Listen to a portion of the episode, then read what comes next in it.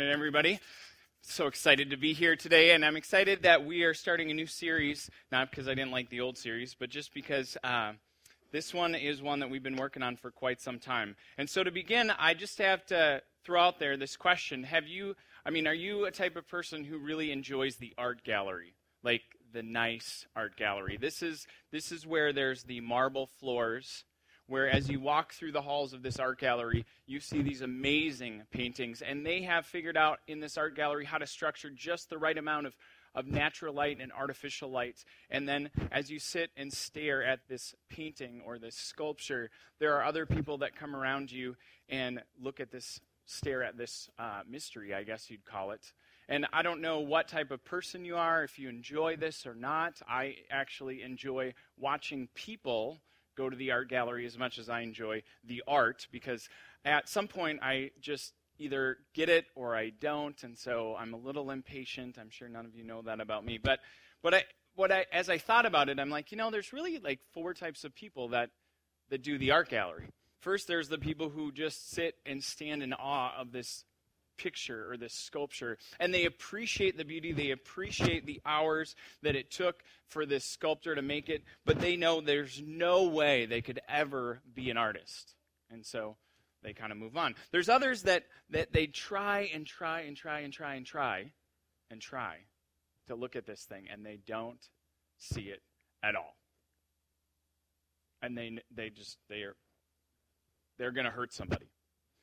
Uh, there's others that are they drive by the art gallery and they just do that. They drive right by the art gallery because they go, hmm, I know what's in there, and I don't know the difference between the beautiful painting on the wall and the blank wall with paint on it. And so they don't see a lot of value in the art gallery. But there are these other people, and I think they're rare, but they're a group of people that can go to the art gallery and they can stand in front of a picture minutes turn into hours.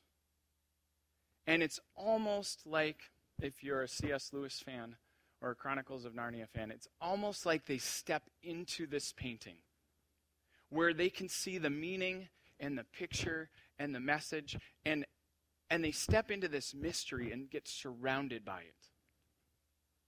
I would even say they might get transformed into artists, even if they have no artistic ability. See, See, the art gallery is a lot like marriage. When, when I talk about marriage with just random people, they seem to fall into some of the same categories. We've got people who appreciate marriage but think they could never have a good one, whether they're married or not. We've got others that have either tried or think they're trying at significant relationships or marriages, and they just end up hurting themselves or somebody else. We've got another group of people that that really, really, if you came down to it, they think marriage is probably this archaic institution that, that either needs serious remodeling or else demolition. But then you've got these other people. And, and I don't know if it's that they're religious or not, but you've got this group of people who think that marriage is a picture into a mystery, a deep, insightful mystery. And the more they look at it, and the more they experience it, they are literally surrounded by it, and I would say transformed by it. And, and that's what I'm excited to see us walk through as, as we start this series. It's not just a series for married people. We spent a lot of months praying about it, and I gathered a group. And I really had to ask myself this question is, is marriage this significant, practical, and relevant topic that, that we should discuss in a Sunday morning experience. Because um, the reality of marriage today is that 72% of Americans that were married in 1960, and now it's only 50% in 2008, last five years. The divorce rate since 1960 has doubled, although in the past 20 years, the marriage or the divorce rate has steadily declined uh, partially because people are getting divorced less, but uh, they're either not getting married or they're just delaying marriage. And, um, and closely related to marriage, but not a direct thing, is the category called cohabitating couples with children has increased 1,400% since 1970. So, regardless of where you fit into any of those statistics, I think the point is, and the point that the research is showing, is that if you're a young adult or an emerging adult, you have likely grown up with unclear, maybe unfulfilling, and maybe even chaotic families. And, and everyone is saying, I just don't know if it's worth it anymore. The University of Virginia in uh, 1997 commissioned what they called the Marriage Project. And the Marriage Project started and continues. Uh, and some of the research that they found was that less than one third of high school girls and just over one third of high school boys think that marriage is beneficial to individuals above the alternatives. There's this pervasive undercurrent of negativity towards it, and, and they're not sure if it's worth it. In their words, they want companionship, intimacy, and love, but they just want it without getting married. And so we thought about it, and we came up with this idea or this title called Poison and Wine because after a couple of conversations, we thought it fit. And there's this song by this ironically now broken up duo uh, called the Civil Wars. And some of the lyrics go like this in the song I wish you'd hold me when I turn my back. The less I give, the more I get back. I don't love you, but I always will. Your mouth is poison, your mouth is wine. I mean, think about the paradox and the irony. In fact, I might even say it goes so far as to say it's illogical, but I do think it speaks to this reality that some of our most significant relationships are anything like simple, logical, or easy. And yet, and yet, the Bible, I think, shows that, that marriage the marriage relationship, more than any other, gives this profound picture of something deeper. And so that's what we're going to look at. This is not going to be, uh, or not much of this is going to be five steps to improve your marriage or five steps to make your relationships greater. Although I do think we'll see significant improvement in our relationships, whether they're marriage relationships, friendships, or other significant relationships. But especially today, we want to just look at is this still relevant? Why should we look at it? What is the purpose of it? And so that's where we start today. We start with, uh, with the writer of Ephesians explaining uh, what this view of marriage might look like. So, Mallory, why don't you come up and share the scriptures with us today?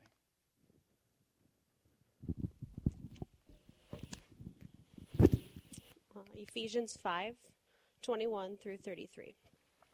And further, you will submit to one another out of reverence for Christ.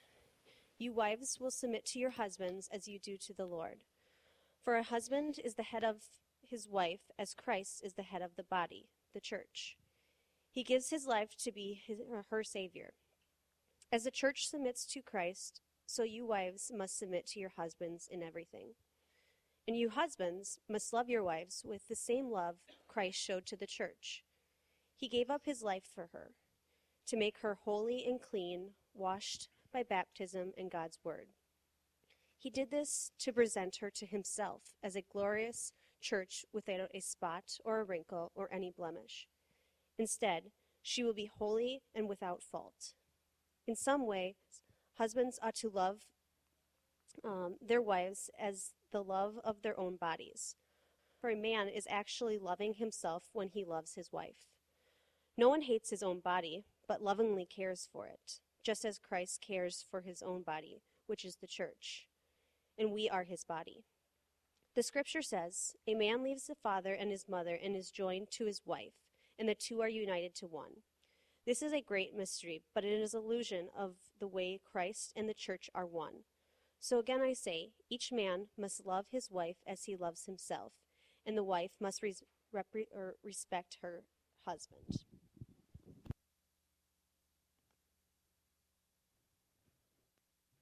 Thanks, Mallory. Well, I do think that Ephesians is still relevant today, and I think that the writer is trying to point out three pictures of why marriage is still relevant today. They're the pictures of submission, self denial, and covenant. So I want to look at each one today. First one is this picture of submission, and it's really a picture of submission over negotiation. We see it in uh, the first part of this writing that says, Submit to one another out of reverence for Christ. Wives, to your husbands, as you do to the Lord. Now, I don't know what you hear when you hear the word submit.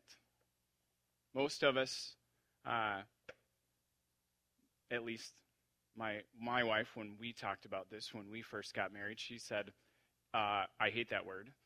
And then as she grew more mature, she said, uh, Sure, I'll have no problem submitting to you when you die to yourself and live for Christ. So it continues to be a battle in our house, but, uh, but I've heard people say when they hear submit, they think of duty.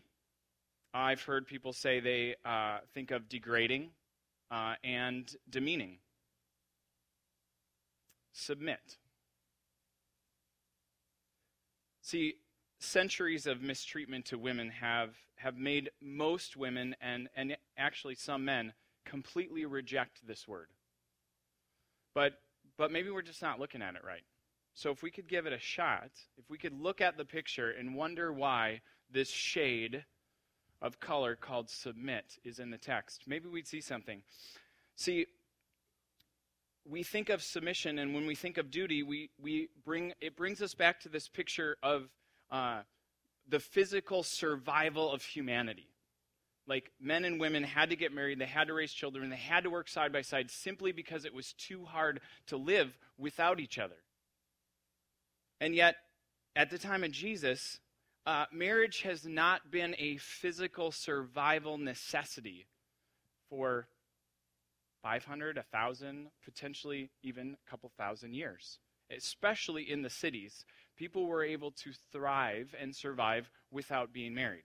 In the time of Jesus, the Jews uh, who, who started with this were supposed to have this very equal covenant view of men and women, where women were, were looked at in the tribe of the nation of God before they were looked at as a wife or a mother.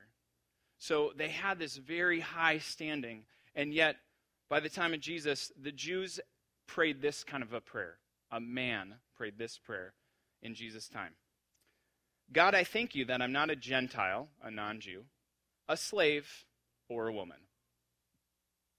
In Deuteronomy, uh, Moses said that if a husband found his wife unclean, then, then he could divorce her. And so the scholars would sit and argue about what unclean meant. Some meant, oh, that just meant adultery. If your wife had adultery, then it committed adultery, then you could divorce her, but that's it. You know, they just tried to hold up this view. There were others that, that said, no, really uncleanness isn't just adultery. Like, if it's spoiling the dinner and the dinner's bad, if it's not cleaning the house right, that's bad. If she's too crabby, that's then there's this idea among some of the scholars, some of the rabbis, that you can interpret it to be just about anything to get divorced for. And so this is this is Jesus' people that have this view. And and remember, Jesus' people were surrounded by this Greek culture because uh, the Greek kingdom came 300 years before Jesus, and so they had brought all of their art, all of their literature, all over the civilized world, and all their culture. And and the Greeks' view of marriage was even lower. If you do some reading, you'll find that most Greek men found their pleasures outside of marriage. In fact, one of their statesmen and scholars said that we have courtesans, call girls, if you will, for the sake of pleasure. We have mistresses for the sake of daily cohabitation, and we have wives for the purpose of having legitimate children to take care of our house after we die. This is the Greek culture that Jesus is speaking into. But Jesus was not just in a Greek culture, he was also in a Roman Empire. And the Roman Empire had even less of a view of marriage than the Greeks. Divorce was an exception, it was the norm. Uh, Jerome is an ancient writer and historian, and he tells of one Roman woman that was married 23 times to a man. Her, her last, her 23rd marriage was to a man who'd had 21 wives. Um, they, they just looked at marriage in Rome as a contractual relationship. You would, you would find someone you liked and you wanted to be with, you would marry them, you would do what you are imagining with them, and then when you got tired of them, you would dump them. And, and that's how it was in Rome. So we often look at today and go, hmm, you know, we're just, we're missing it. Today's morals or something is, is wrong. this is a messed up place that Jesus is speaking into. And when Paul hears this message of Jesus and he travels through these places, and he ends up in the city called Ephesus, one of the seven ancient wonders of the world.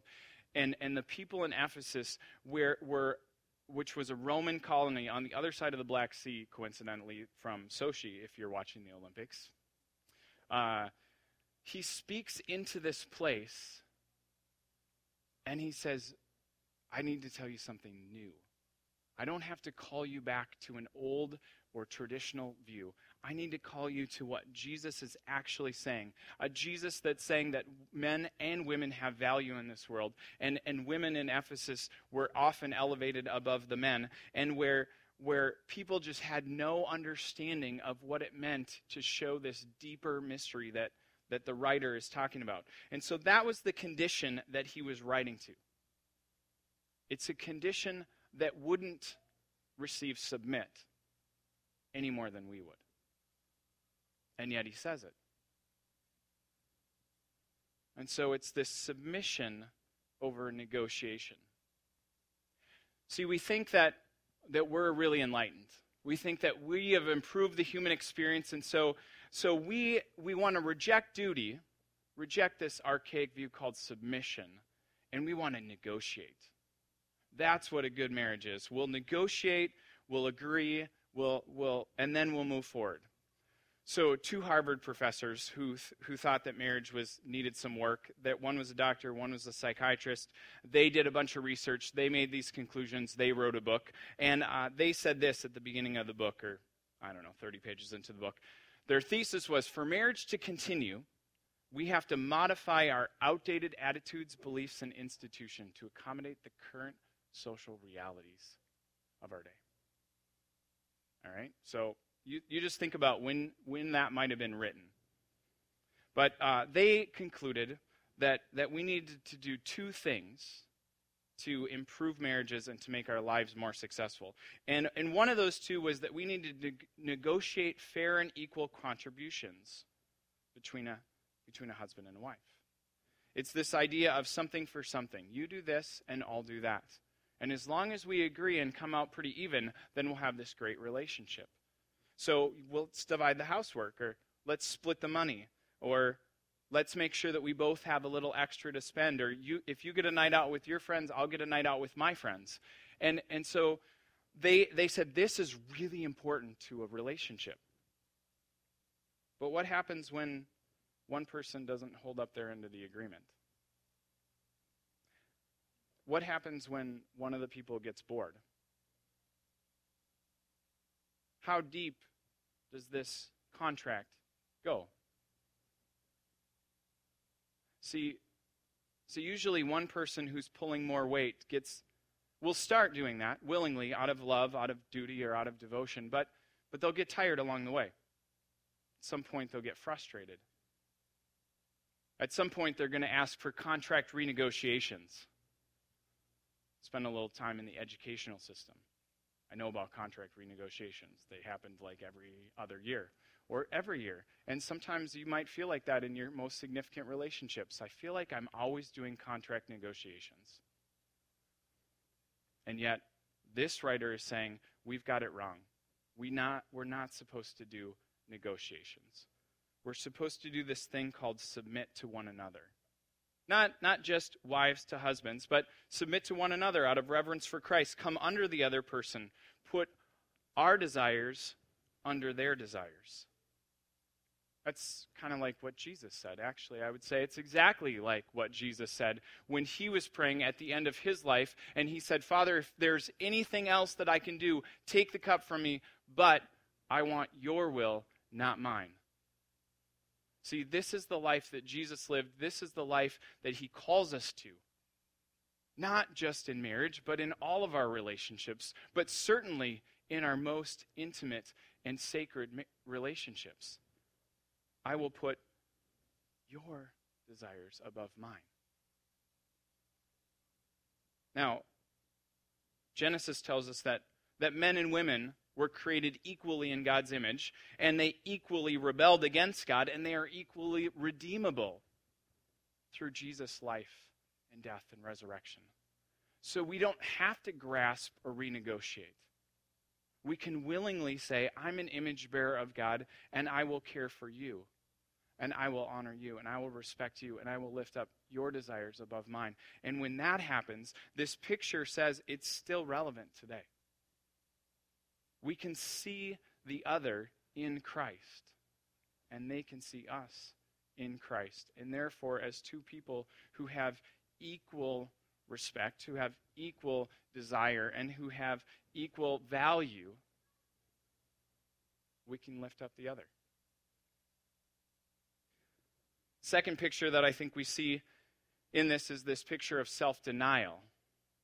And the picture of self denial is really over self fulfillment. It says, Husbands, love your wives as Christ loved the church and gave up himself for her to make her holy, to make her radiant, to make her blameless.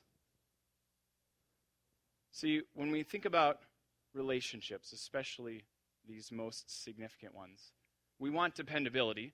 I think we want um, we want commitment, but we're a little bit unsure of what the commitment's going to cost, and we're definitely unsure of if it's going to work. Uh, we see this in pop culture. We see this with um, Chris Rock made this uh, kind of funny or ironic statement. Uh, do you want to be single and lonely or married and bored? And we think that there's this, like, those are the only two options. And so we started to move away from this idea of the institutional relationship, the social relationship where, where marriage was, was in the public sphere and where we found like physical, emotional, economic security and in this permanent relationship that was out in the public sphere. And we've moved away from that. Now, the Harvard professors would conclude that that the reason, the second reason why we have to have this, or the second way that we can have a satisfying relationship is by choosing the right person. They're like, before you even get married, just choose the right person. In fact, they have chapter after chapter about how to select the right spouse. Well, uh, I would call this the self fulfillment model of marriage. It's definitely what um, what some of these scholars that, that worked with the University of Virginia found. This is um, a legal scholar out in Boston. He, he's a historian who said that it was actually several hundred years ago that, that the attitudes began to shift, where marriage went from this public place to this private place. So we, we think that this happened, you know, 10 years ago, 20 years ago, 30 years ago, 40 years ago. This happened hundreds of years ago. This idea was that we're going to shift the view of marriage away from partnership and we're going to move it into this individual fulfillment. So, so rather than give myself, what can I get?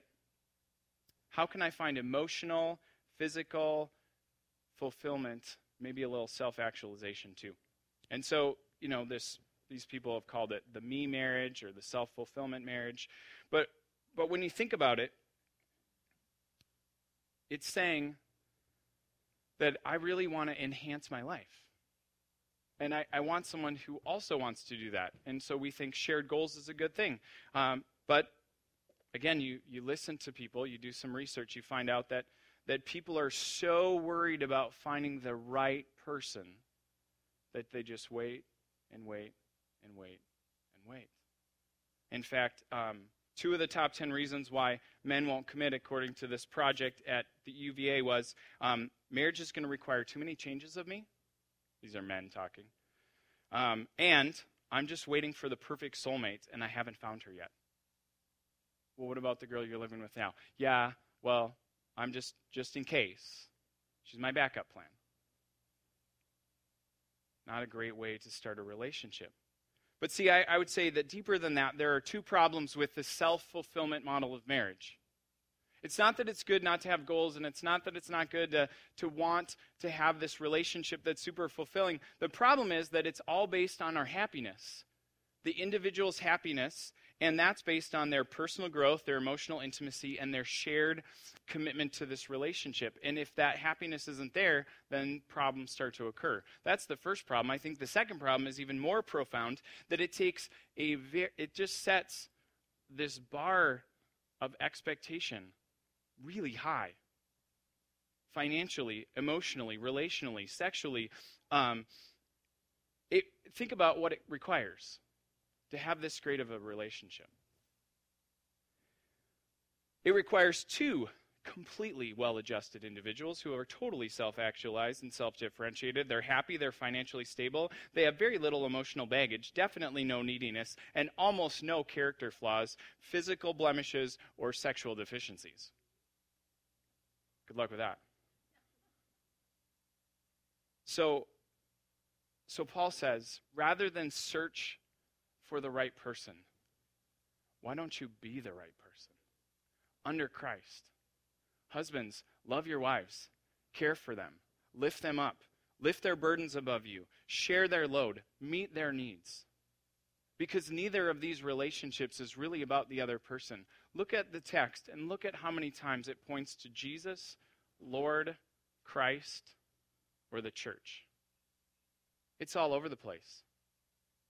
Submit to one another out of reverence for Christ. Wives to your husbands as to the Lord. Husbands, love your wives as Christ loved the church. This isn't about a husband and a wife. It is pointing to this deeper reality of how much God loves his people. He calls the church his bride. And it brings us to this third picture that, that, this writer is trying to get at that actually means it has nothing to do with our human relationships. And it has everything to do with this idea of covenant, not a contract. Now, I don't, I don't know where we're going to go as a society as far as civil marriage or or whatever kind of marriage we're doing, all I know is that, that Paul is trying to talk to us about Christian marriage. And he says, For this reason, a man will leave his father and mother, and he will become one with his wife. So he references the Genesis story. And he says, But this is a profound mystery. I'm talking about Christ and the church. I'm actually not talking about your personal happiness. I'm not talking about the ways that you can improve your relationship. I'm not talking about how we have to go back to uh, traditional values or, or we have to find what we had in the past. He's actually calling them to something they've never had before. When Christ or when a prophet speaks for God, Yes, sometimes they say, remember who God is and remember what he's done. But they are always calling people into something new. God, when he speaks to us, he calls us into a new reality. Moses, I'm going to lead these people out of Egypt, and you're going to do it with me. Abraham, you're going to leave this land where you worshiped other gods, and you're going to go to this land I will show you it's going to be something new when he writes, when this guy writes on behalf of the Holy Spirit, inspired by God, he is calling us to something that we've never seen before. Maybe we need to read this in light of the future rather than looking back. That's what God's word does. That's how it speaks forth. And this is what he's going for. He's saying redemption is found in Christ. And when we see that and we live that out in our relationships, transformation happens. You're worried about the person that you may or may not be with? be transformed by Christ. You're worried that your spouse is not doing what they need to do, and you'd really like to tell them to read um, Love and Respect because it's a good book. Yeah, be transformed by Christ. It's not about a contract renegotiation, it's not about getting fulfilled. It's about this covenant. This covenant that God started way back at the beginning. When the scriptures open and God speaks forth creation, there's this man and this woman that come forth and they start the first marriage. It's a covenant relationship with God. And then we see they break it. And we see that God never stops pursuing. He doesn't do a contract renegotiation. He just continues to pursue them and love them moment after moment after moment. When we go to the very end of the scripture and we look in Revelation, it says there's a huge global wedding celebration where every tribe, man, woman, young, old, rich, poor, no matter what nationality you come from or what language you speak, you are invited to this marriage celebration of God and his bride, those who trust Christ. This is the picture that Jesus calls us to. This is the picture that Paul is writing to. And this is the one that brings transformation. See, see the gospel helps us understand marriage. And marriage helps us understand the gospel. And so if we don't start anywhere else, we'll miss it. We've got to start here. Whether we're married or not whether we get family or we don't, whether we have covenant or not. When Christ comes on the scene and lives his perfect life and is about to die his atoning death, he sits with his friends and he has a meal and he transforms the Last Supper, a religious ritual, into almost marriage like celebration. He's sitting with his disciples and he takes bread and he gives thanks for it and he breaks it. And he said, This is my body and it's broken for you. Every time you eat it, remember me. The disciples are probably looking at him a little confused. And then he pours wine. And he said, This wine is the blood of the new covenant poured out in my blood. Every time you drink of it, remember me. For every time you, you eat this bread and you drink this wine, you proclaim the Lord's death until he comes again. See, Christ is going to come back. And he expects us to be ready, ready and waiting like a bride on her wedding day. Ready and waiting, knowing that through this covenant, where God continues to pursue us even when we don't pursue Him. He transforms us, He changes us. That water, like the washing of the Word, to present Him a church without sp- sp- uh, wrinkle or blemish or stain, this is what Christ does for each of us. It's what He offers, it's what He still offers no matter where you're at, no matter what kind of relationships you've been in, Christ says, Come to the table. There's a place for you. So if you're single and you really want to be married, seek God. He will transform your life. If you're married, whether your relationship is great or not so great, seek God. He wants to transform it. It's His covenant. And so we come to the table. We come to celebrate communion. We come to remember that God gives us a new covenant. And in this new covenant, we're all invited.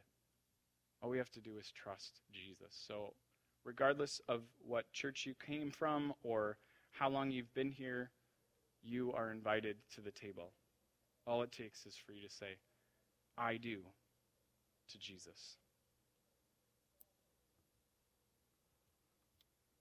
There'll be two people, there'll be someone up front. There's also gluten free and regular in the back if you want to take a little bit more time to reflect and pray. So, communion servers come forward, and will you join me in a word of prayer, and then you can come as you're ready.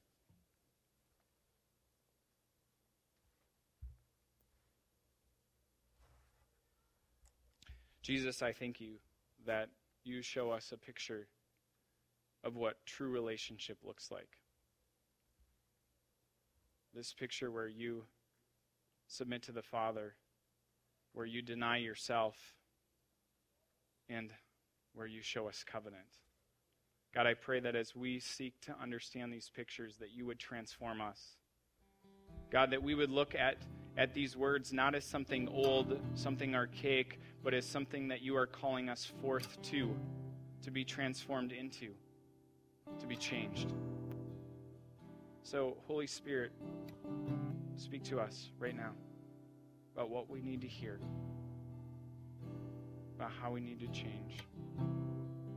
God, maybe some of us need to admit that we have missed it. God, maybe some of us need to admit that, that we've been holding uh, marriage or our view of marriage above you. So we come to, to say, uh, I do, Jesus. I put, I put you first over my most significant relationships I pray that we would feel the acceptance and the warmth of your embrace through this bread and this wine.